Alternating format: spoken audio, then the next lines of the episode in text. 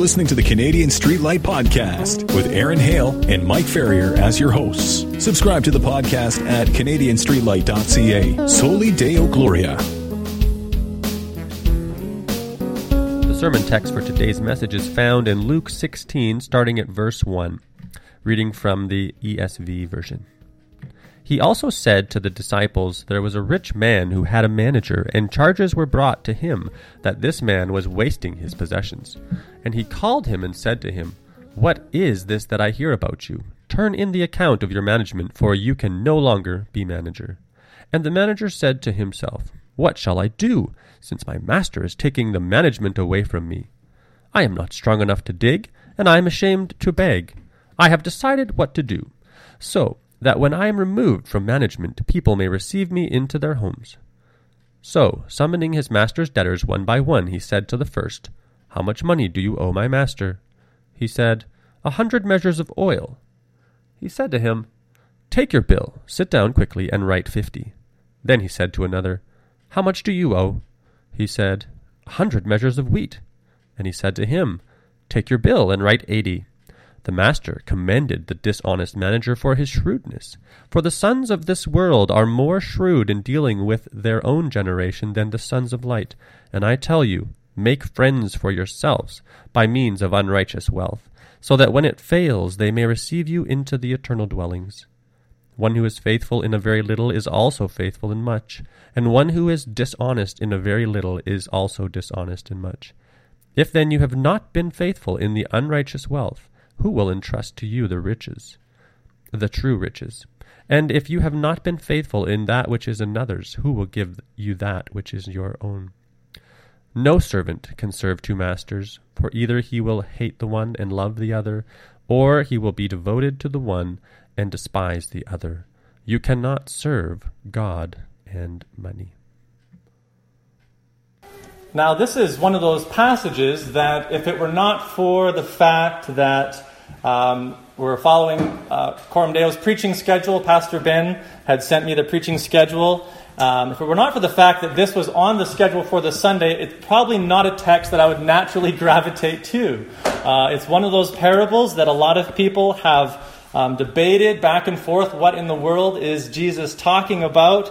Uh, it almost seems as though he is condoning injustice and uh, crooked business practice. And I think a lot of times these are the type of passages of Scripture that people are very happy to just pass over and leave. But we are committed to the whole counsel of God, and we believe that all Scripture is inspired and is useful for teaching, for correction, rebuking. And so we believe that the Lord uh, can teach us from even a difficult passage such as this. Now, we remember in the context uh, last week we were in the parable of the prodigal son, which was preceded by a few other parables, all dealing with seeking and saving that which was lost. And those parables came in the context of Jesus rebuking um, Pharisees, religious leaders who were upset at the grace, the graciousness and the kindness that Jesus was showing the sinners and the tax collectors and the prostitutes and he was trying to teach them a little bit about God's desire to save sinners and his joy when sinners are found. But you notice this morning, the passage, uh, verse 1 there, we have a little bit of a shift in audience. Um, we are told that Jesus says to his disciples, the following parable. And that's important because if we understand who Jesus is talking to, it helps us to understand what he means. And um, as you've heard many times, context um, is king, and we must keep in mind the context in which Christ is giving this. And so it is given to the disciples specifically, to those who follow the Lord Jesus Christ. I would not take this to mean only the twelve Earlier in Luke, Jesus makes a distinction between disciples, those who call upon the name of the Lord, those who are taking the yoke of Christ upon them, following in his teaching. Um, and he makes a distinction between the apostles, the twelve, whom he specifically called for that unique role of apostleship. So, this is to the disciples. This is to all who would seek to follow the Lord Jesus Christ, to learn from him, to take up their cross daily and follow him. This is for us this morning, just as it was for the Christians and the disciples in the first century. Now, we understand, um, as, as I know Ben has reminded us, and uh, to remind ourselves, parables are given Sometimes they are used to bring understanding and illumination to the kingdom, uh, truth, to beauties of God's kingdom, about who He is. Um, we tend to think sometimes that parables are only good for making children's books, and that parables are really only useful for teaching children, but us big grown ups, you know, we want something with a little more substance. The fact of the matter is, parables are a powerful tool where Jesus is illustrating and teaching profound truths of the kingdom of God. But at times, the parables also work to bind up the truth, to conceal it from those who have hardened their hearts. And uh, this is one of those parables where we might be tempted to think, surely Jesus does not want us to know what he's talking about. He's just trying to conceal something from us because it seems somewhat confusing. But may we come with hearts eager to learn from the Lord this morning and to be taught by Him. So this morning, our layout will be uh, first of all to just get the, the parable before us to try to understand the picture that Jesus is giving. And then there are four lessons that Jesus brings out in response to this parable. So, first, we'll try to just unpack the parable a little bit, understand what's going on, and then heed what Jesus says regarding his parable. I'm very grateful that he gave the application specifically for the parable or otherwise it would have been very difficult to really have confidence in um, discerning what he is wanting to teach us. So, first of all, as you, you see here, um, Jesus tells a story, and these are not real people, these are fictional characters that Jesus has created uh, for the purpose of illustration, but no doubt they are uh, things that the people would understand. And we have this rich man who has a manager and the manager is put in charge of all that the man has. This was very common in that day, actually. We could even think of um, Joseph in the Old Testament. And uh, do any of the young people remember who um, Joseph, whose house he was put in charge of? Actually, twice this happened to Joseph. Who was the first place where he was put in charge of? He was made really a manager of the man's house. Remember the name? In Egypt? Potiphar. Remember Potiphar? Potiphar saw the uh, integrity of Joseph, that he was hardworking, and in time, Potiphar put Joseph in charge of his entire household. This would have been that kind of position where the person has the authority to make transactions, to do business, to uh, give leadership to his servants, and, and and just manage the entire property. This happened to Joseph really with the Pharaoh as well. The Pharaoh put Joseph into the, a management position of all of Egypt to navigate through the season of drought. Um, we think of men like Eliezer in the Old Testament was put as a manager over the, the household of Abraham, and uh, Abraham actually sent him out to find a wife for his son. And Eliezer goes and ends up finding Rebekah. And uh, in, in trusting in the Lord, he, he brings back a wife for his son. That's a pretty high uh, level of responsibility. You can imagine someone you trust so much that you're going to tell them to go and find a spouse for your child.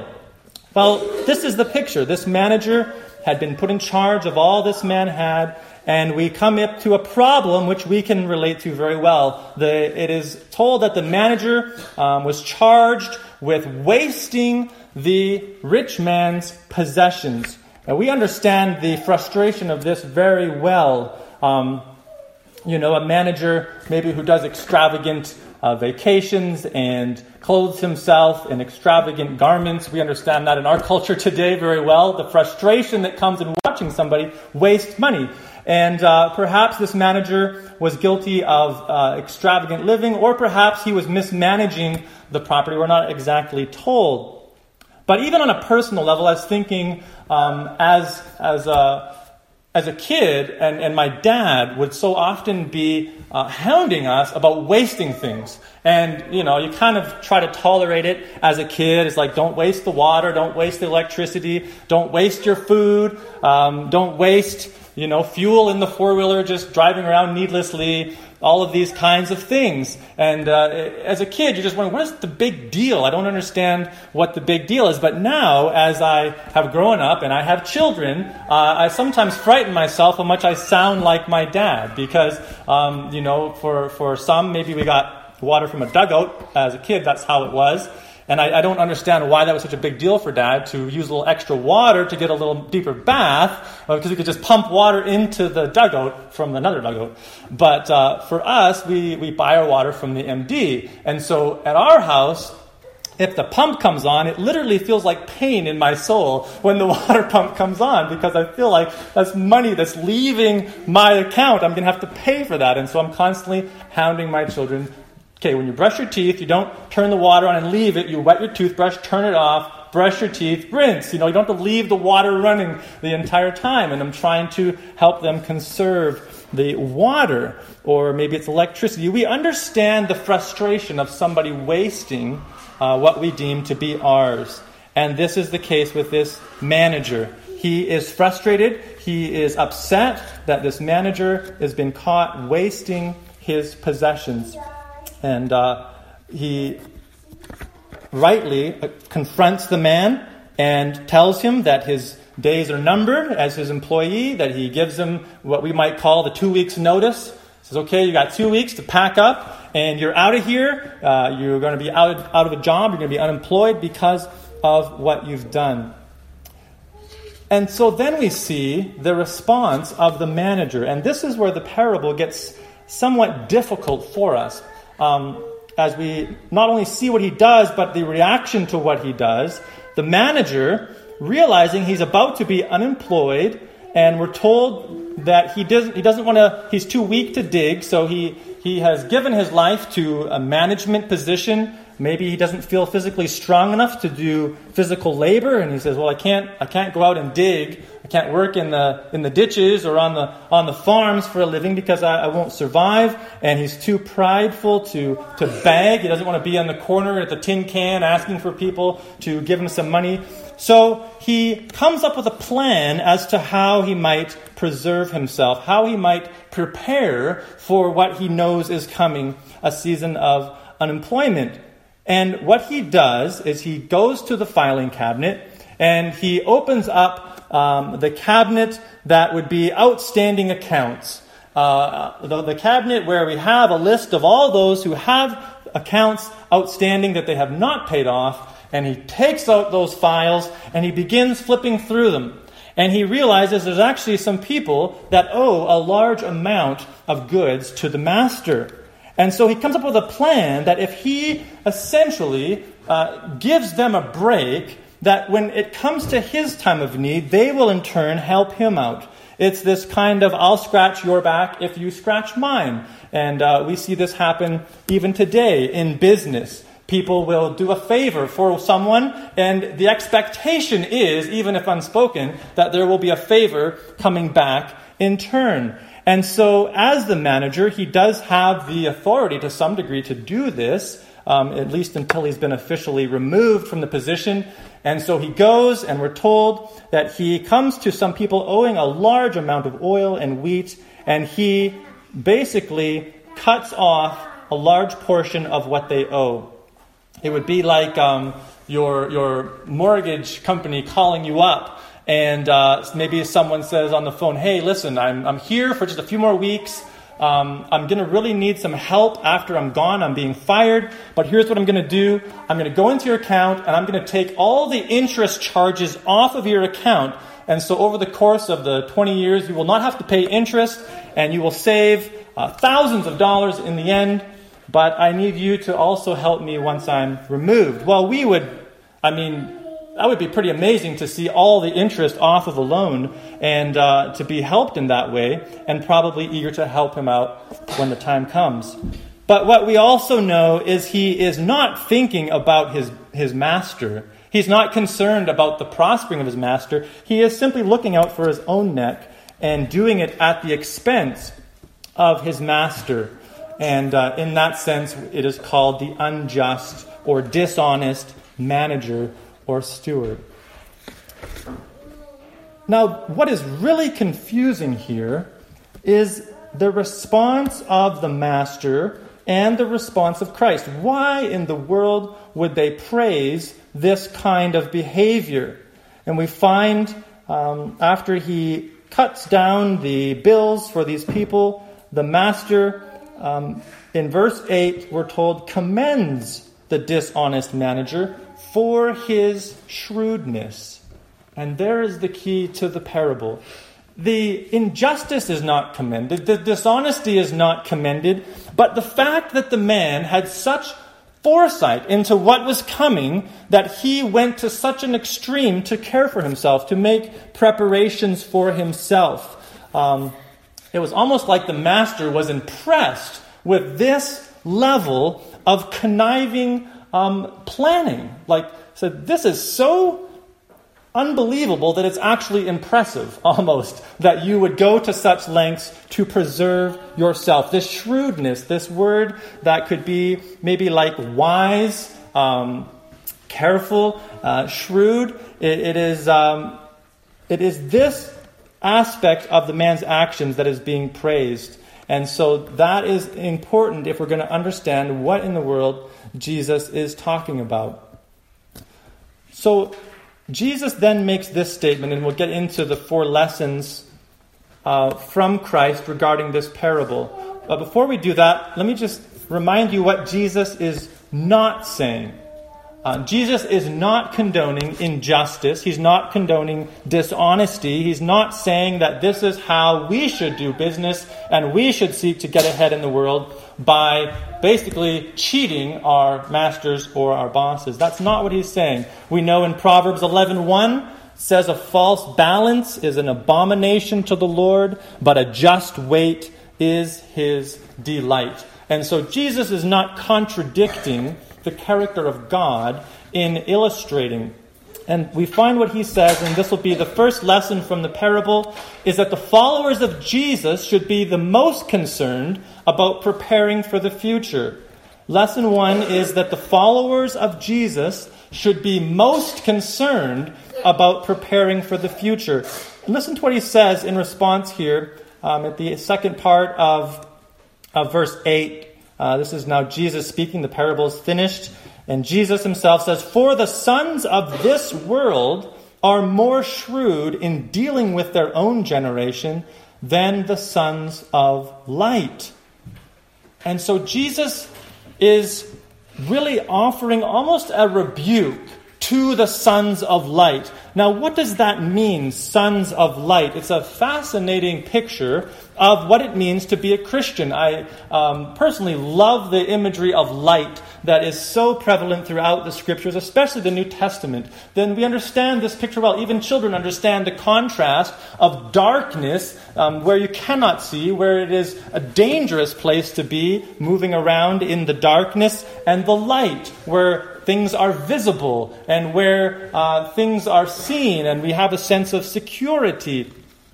And so we have this contrast, and Jesus makes this statement the sons of light contrasted with the sons of this world. What does that mean to be a son of light? And as a little bit of an aside, we need to remind ourselves that humanity is in one of these two camps. Either you are a son of light, or you are a son of this world. There is no neutral ground. There is no no man's land that, that people are kind of floating around, sitting on the fence, maybe one foot uh, you know, in the kingdom of light and one foot in the kingdom of darkness, and they're just not quite decided yet. Either you are a son of the light or you are a son of this age. And what is um, first of all frightening to us is that we know that we are not born as sons of light, which is a frightening reality because it means we are going to be left out of the privileges of the kingdom of light. We will be cut off from the king himself of light if we are left in our original condition. We are born into sin, we are born into the rebellion of Adam that we've inherited, and we act accordingly. But what Jesus says um, is that we can become, there is this sense in which we can become sons of light. And this is comforting to us that we don't either be born um, in this regenerate state or not, but that it is something that happens upon us. Now, we know in a sense, according to God's purpose and election, there is the, the determination of God before the foundations of the world to save a remnant, to save an elect.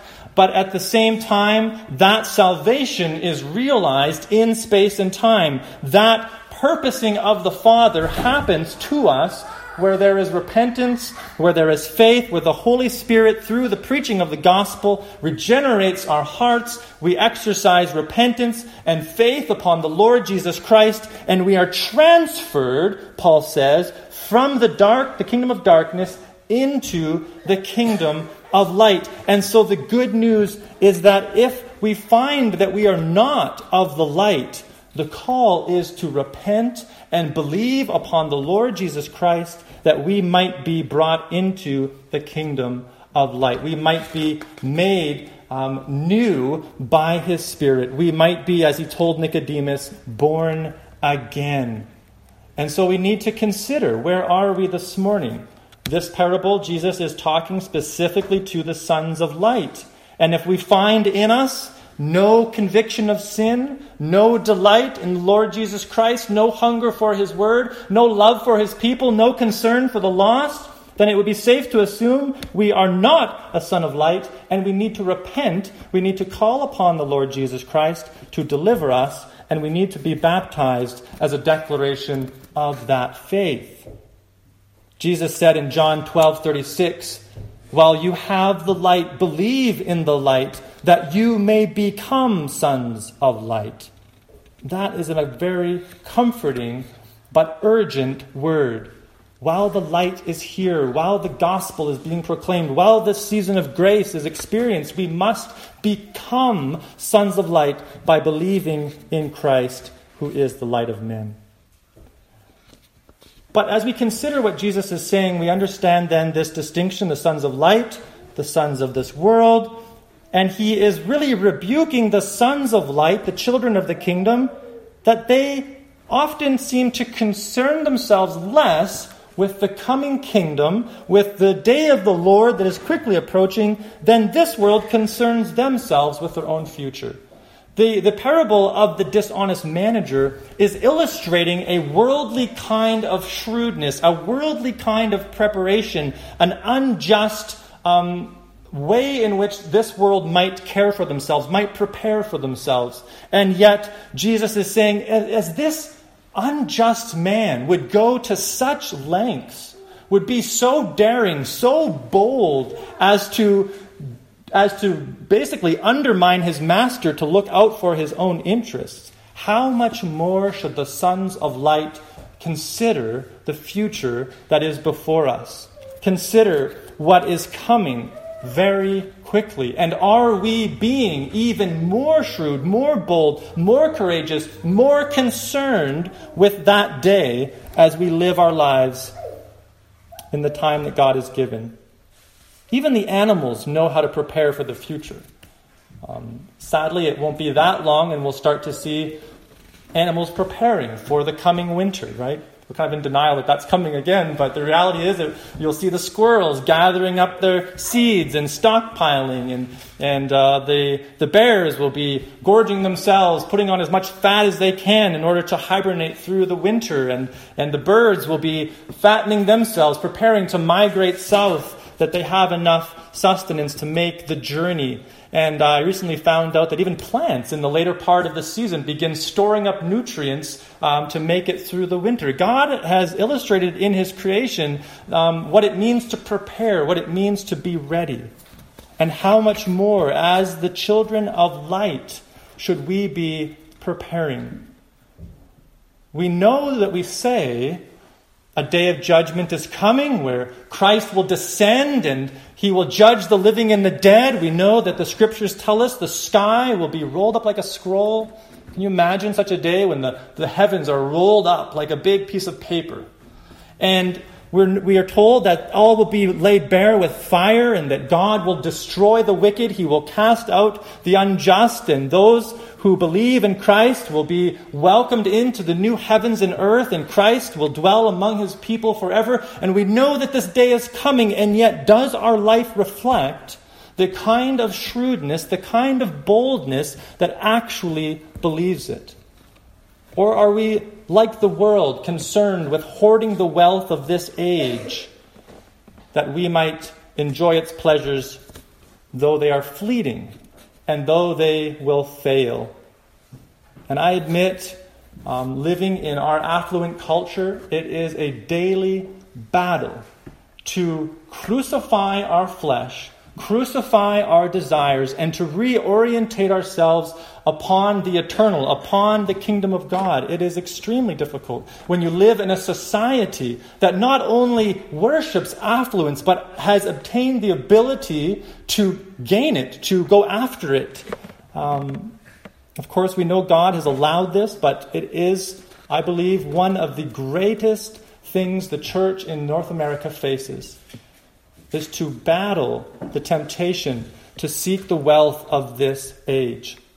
We looked at our brothers and sisters across the ocean and uh, maybe not even that far away these days, and there is persecution where their lives are in danger, where they're being slaughtered, where they're being put in prison because of their faith, and, and we want to say, oh, you know, that, that is so bad if only they experience the, the freedoms that we do. And, and while there's a sense in which that's true, we should give thanks for the freedom. Do we realize the danger that our souls are in living in such a place where affluence is praised, where we can become gods unto ourselves, and where we can obtain all of the securities that we think we need, like the rich fool who builds bigger and bigger and bigger barns, thinking that he is going to eat, drink, and be merry, but not realizing that very night his soul will be required of him.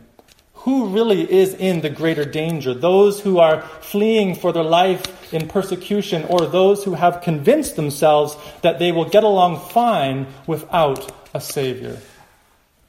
And I fear that we must heed the words of Christ. We must test ourselves daily, or else this creeps into our souls, and suddenly we find ourselves putting our hope in the wealth of this age. And maybe like me, sometimes you feel frustrated with the Lord because there is a lot of wealth around us, and you may feel like if I could just have a little bit more, would be wonderful. And uh, I know we all feel this at times. And yet, maybe in the Lord's kindness at times, He weans His children off, that we would gain an appetite for that which is eternal. Um, you know, if we withhold an ice cream cone from my child at, at 5 o'clock because we know supper is coming, and if he eats the ice cream, he's going to be sick, and he's not going to eat the food which will actually nourish him, and he might feel, you know, somewhat cheated in that moment, but it is an act of love. And I think the same for God as he continues to discipline us and give us a hunger for the eternal. We must be a people who prepare for the future, the, the, the, the day that is coming. And the second lesson, then, um, first of all, that we are people who prepare for the future, the kingdom coming, um, the kingdom that's in our midst already. Secondly, that we would leverage the wealth of this age to invest in the one to come. Listen to what Jesus says. First, he rebukes really the sons of light that they're not as shrewd in their, in their preparation as the world. Secondly, he says in verse 9, I tell you, make friends for yourself by means of unrighteous wealth, so that when it fails, they may receive you into the eternal dwellings. What in the world is Jesus talking about? Using unrighteous wealth um, that phrase is just a way of talking about the wealth of this age. He's not saying to go about it in an unrighteous way. He's talking about the wealth of this age, money. He's talking about material possessions, things that we obtain that are not eternal. Eternal.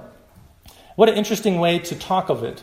unrighteous wealth. Could you imagine going into the bank and saying, "Excuse me, sir, I just I have some unrighteous uh, mammon here. I have some unrighteous wealth, and do you mind if I put it into your account?" You know, unrighteous wealth. What are you talking about? Or you go to the grocery store and I have some unrighteous wealth. I would like to purchase some groceries. Here you go, fifty dollars. Um, you need, you know, and we just think of it as this unrighteous wealth. Not that it is evil, not that it's wrong to have it, but rather that it is not eternal. It is fleeting. And Jesus goes so far to say that it will fail. It will fail all those who put their trust in it. And so we are to work, we are to even obtain wealth if we are given the opportunity, but we are to leverage that wealth to invest in the age to come. What does Jesus mean by and you see the parallel with um, the story that he just told, using the wealth we have to make friends for eternal dwellings. What is he talking about? Well, if you imagine um, the various ways that we can invest into the kingdom of God with our wealth, now, it doesn't just mean money, it might mean um, possessions that you have, resources that you have, abilities that you have, time that you have. What do you do with it? What is your priority in using it? And Jesus is saying you should invest it into eternal things. Invest it back into the kingdom. And when you do that, you will receive the reward in eternity. You could imagine um, investing some money maybe into uh, an organization like the Gideons who, who make it their aim to put, to put Bibles um, all throughout the land, and uh, as, as, they're able to go into schools and, and uh, hotels and to place Bibles in these places. And as if you have some wealth, instead of, instead of maybe you know, getting a new iPhone or something, um, which again, it's not evil to have a new phone, but maybe you say, you know what, instead of upgrading my phone again, which I don't really need at this time, I'm going to invest that money back into the kingdom. I'm going to invest it into something that is going to matter for eternity. And someone picks up this Bible, maybe in their hotel room, and they've come to the end of their, their rope, and they open the scriptures, and as they read, they encounter the Lord Jesus Christ, and, and the Lord regenerates their heart, and they're, they're saved. Imagine your joy coming into heaven and seeing those who, through your resources, through your investment, have been brought to Christ. And the joy of seeing those whom you've been able to impact through your resources for the kingdom of God.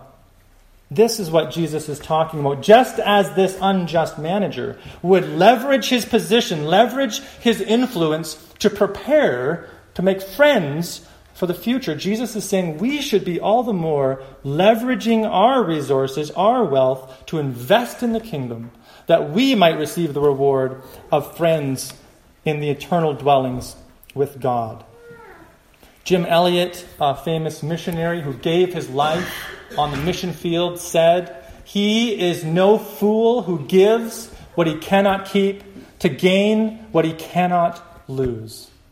If we give the wealth that we can't even keep. It's been said that you don't see U-Hauls behind hearses, right? And even the ancient uh, pharaohs, Micah was studying a little bit about ancient Egypt and how they would amass their gold and their wealth and they would bury themselves with it in their tombs, thinking that it will go with them into the afterlife. And of course, we find uh, in these tombs nowadays a body of the, the, the mummified king whose soul is long gone and all of the wealth still lying there in dust. It does not go with us. It fails. It, it, it is temporary, and yet we can leverage it. We can use it to invest into the kingdom of God. Be like Tabitha in Acts 9, um, also called Dorcas, who would seem to be a woman of great wealth. She had a house, she had the ability to make clothing and, and give goods, and, and we're told in Acts 9.36 that she gave to the poor. She was generous with those in need, and she leveraged her wealth for the kingdom of God. Let us be those kind of people as the Lord gives us the ability to do so. So we are to prepare, we are to be mindful of the future that is coming, we are to leverage our resources as God enables, and we are to be faithful stewards of all that God has given us. Um, see what he says in verse 10. One who is faithful in a very little is also faithful in much, and one who is dishonest in a very little is also dishonest in much. If then you have not been faithful in the unrighteous wealth, who will entrust you to the true riches? And if you have not been faithful in what is in that which is another's, who will give you that which is your own? This idea of stewardship, I think, is one of the most helpful realities in the Christian's life. And it, it applies to everything. Um, if we really begin to understand that as children of God, those who have been brought into the family of God by faith in the Lord Jesus Christ, that we are now his child, we are under his authority, we are under his rulership, and that all that we have is his. There is a tremendous amount of comfort and peace that should come as a result of that knowledge. I mean, think about a child. And as parents, we know that we have to have money set aside for groceries, which can be an astronomical amount if you have children these days.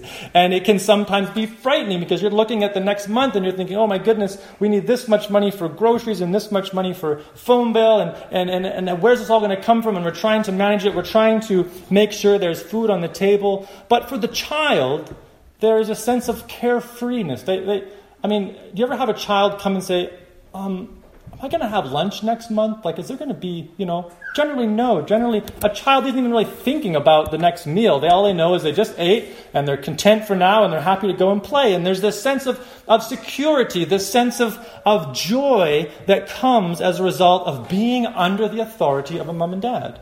And children, you can even thank your parents um, make sure you thank them that they're caring for you. That when they feed you, say thank you. One of the, the blessings to my to me is sometimes I'll come home and you're tired, you've been working all day, and uh, my wife or my boys will just say thank you for working for us today, and and that's a tremendous. Uh, um, encouragement to me as a father because they are just simply thanking and i encourage you young people to do that but as children of God, should we not also experience something of what it is to be a child? Something of what it is to know that He is in control? He owns all of this. This is actually not mine at all. Um, I find this very helpful, especially with vehicle problems. I, I despise uh, maintaining vehicles. They're, they're kind of a necessary evil to me. You know, I'm, I'm grateful to have a vehicle, but it's so painful spending money on them. And yet, sometimes when the, the, the vehicle's breaking down or it's giving trouble, um, I don't know who I heard it from, but he said they would just pray and, and tell the Lord that, um, Lord, uh, your van is broken again, and you're going to need to fix it. you're going to need to, to come up with the resources to get this thing back on the road. And you know, that helps because we remind ourselves that ultimately this is not mine. And ultimately, God has said He will not leave us nor forsake us. He, he points to the sparrows and He says, Do they not have meals? He points to the flowers and say, Are they not clothed in beauty? And you, as my child, will I not see you through? And we realize we are stewards. We are entrusted with that which is ultimately God's. Even the extremely wealthy in this age who might think they have a lot of possessions, ultimately it is God's. He owns it all. He owns the cattle on a thousand hills, and He will bring all to account for what they have done with it. And so let us be faithful, whether in little or in much, that we would rejoice in the Lord's care, in His promises. Let us seek to leverage it as much as we can, raising up our children in the fear and admonition of the Lord, being hospitable, being generous with those in need, using it to advance the kingdom as we are able. Let us live as such people, being faithful stewards. And as we are faithful in little, God says, I will put you over much. Um, we won't turn there now, I'll just reference it. The parable of the talents in Luke 19. This parable where you remember it, uh, different men are allotted different amounts of wealth.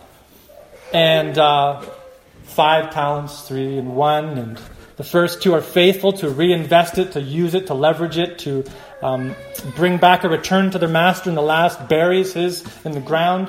What is shocking about that parable, I guess it is just a page over, um, is a talent in that culture is a massive amount of money.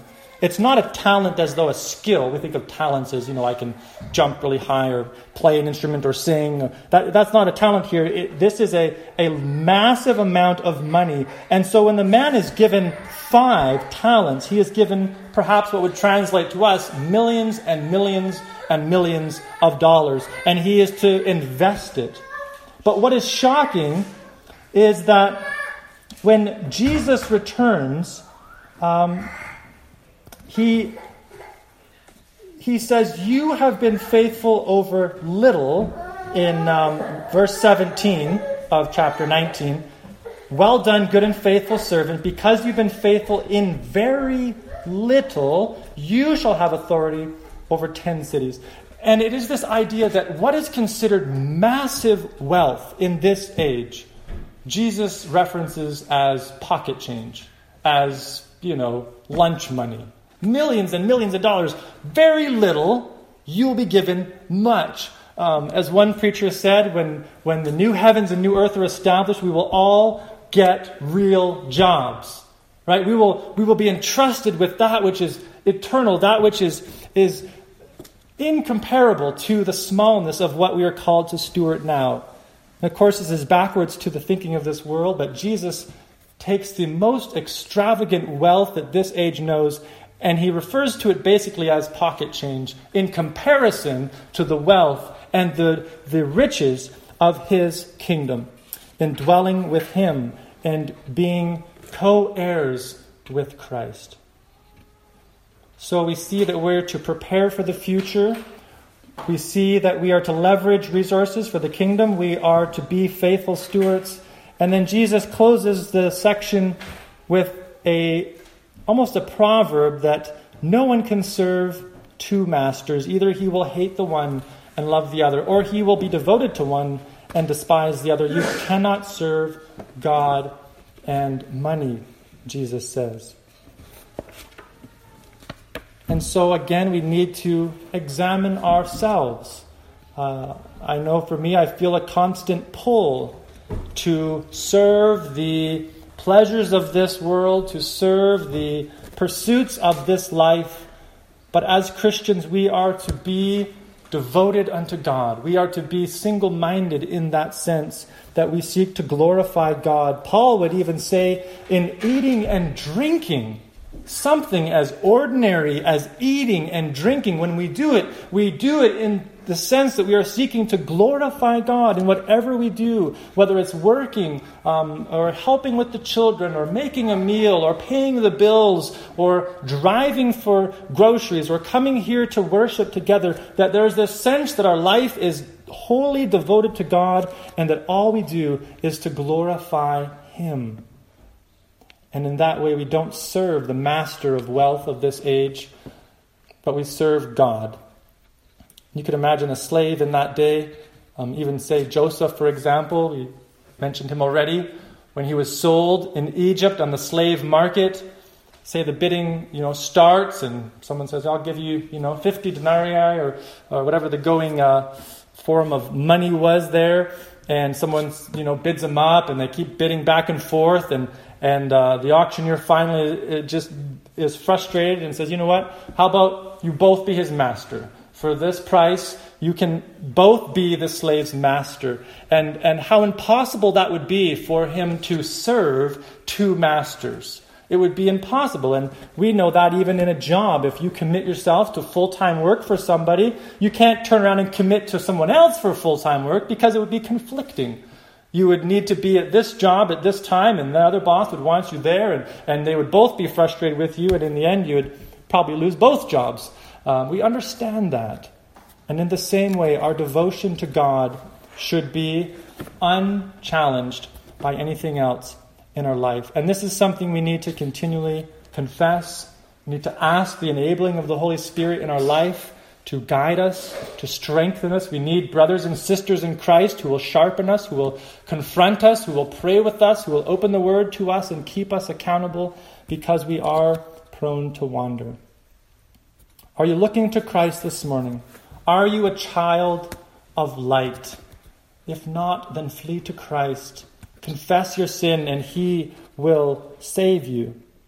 And for those who are looking to Christ, let us live in light of what is to come. And let us confess our um, failures to seek first the kingdom of God, but also trust that He will finish the work He's begun in us and press on toward the prize. Let's pray, and we will have a few closing songs. Lord God, we thank you for your word. We thank you for preserving it for thousands of years, Lord, through um, men and women who fear you, Lord. We thank you for having it in our own language that we can read it.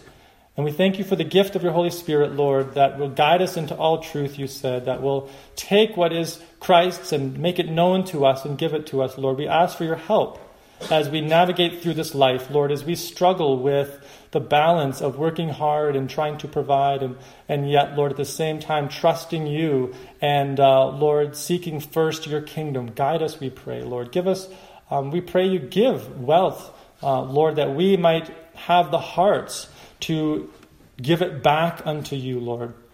And that you would show us areas, even maybe small areas in our life where we can leverage what you've given for your kingdom. And that we would be good stewards. We'd manage it, Lord, in a way that's pleasing to us. And uh, help us to be grateful as your children. And I ask this now in Jesus' name. Amen. Thank you for tuning in to the Canadian Streetlight Podcast. If you have any questions, a comment, or a podcast topic, contact us today at CanadianStreetlight.ca. Soli Deo Gloria.